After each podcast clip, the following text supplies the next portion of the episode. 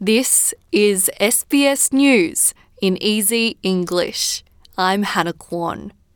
The first full day of the federal election campaign has begun. Federal opposition leader Anthony Albanese says he will increase real wages in his first term of government, if successful, but failed to recall the Reserve Bank cash rate and national unemployment figures. Speaking in Tasmania, Mr. Albanese was asked three times whether he could name the rate. The opposition leader dodged the question before incorrectly stating the unemployment figures. What's the national unemployment rate? National unemployment rate at the moment uh, is, uh, I think it's 5.4. Uh, sorry, I, I'm not sure what it is.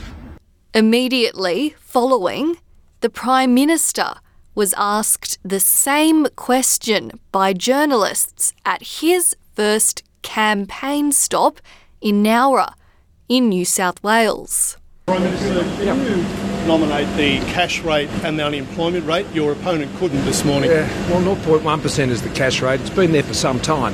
Um, in addition to that, the unemployment rate, I'm happy to tell you, was 4% and is falling to a 50 year low. Meanwhile, Scott Morrison has been forced to clarify what role Alan Tudge could take if the coalition wins the next government. Despite the Prime Minister's statement from last month confirming Mr. Tudge was not seeking to resume his education portfolio, Mr. Morrison has today claimed nothing has changed.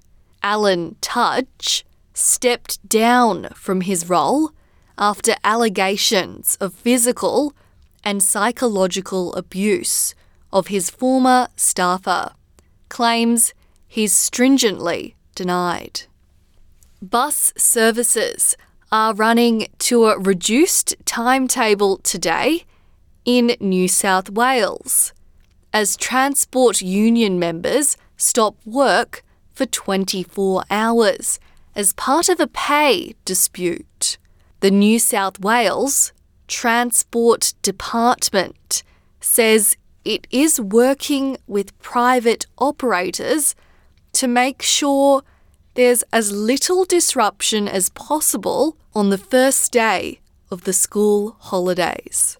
Overseas, and Ukrainian President Volodymyr Zelensky is warning that Russian troops are increasing military aggression in eastern Ukraine. Mr. Zelensky says Ukraine's defense is standing firm. Another week Ukraine lives despite all Russia's efforts to destroy us. We defend ourselves, we hit back, we develop our relationships with our partners, we receive help. We ensure that the maximum attention of the world to our needs and influence the global debate, propose and promote new sanctions against Russia.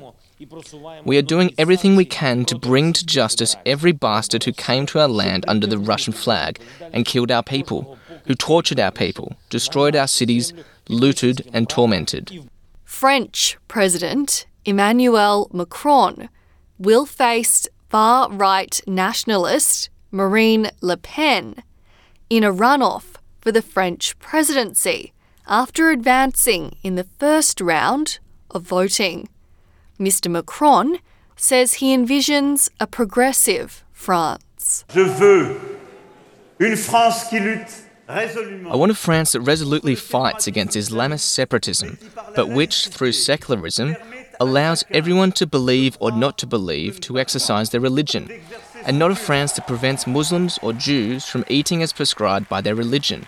This is not us. I want a France that brings progress for everyone, for our elders and for our young, for workers, for families, for women and especially single mothers, for the precarious. In sport, British police are looking at CCTV footage to find out if Manchester United's Cristiano Ronaldo committed an offence by knocking a mobile phone out of a fan's hand after his team's 1 0 loss at Everton. Ronaldo has since apologised on Instagram for the outburst and invited the supporter to watch a game at the Old Trafford Football Stadium. You've been listening to SBS News in Easy English. I'm Hannah Kwan.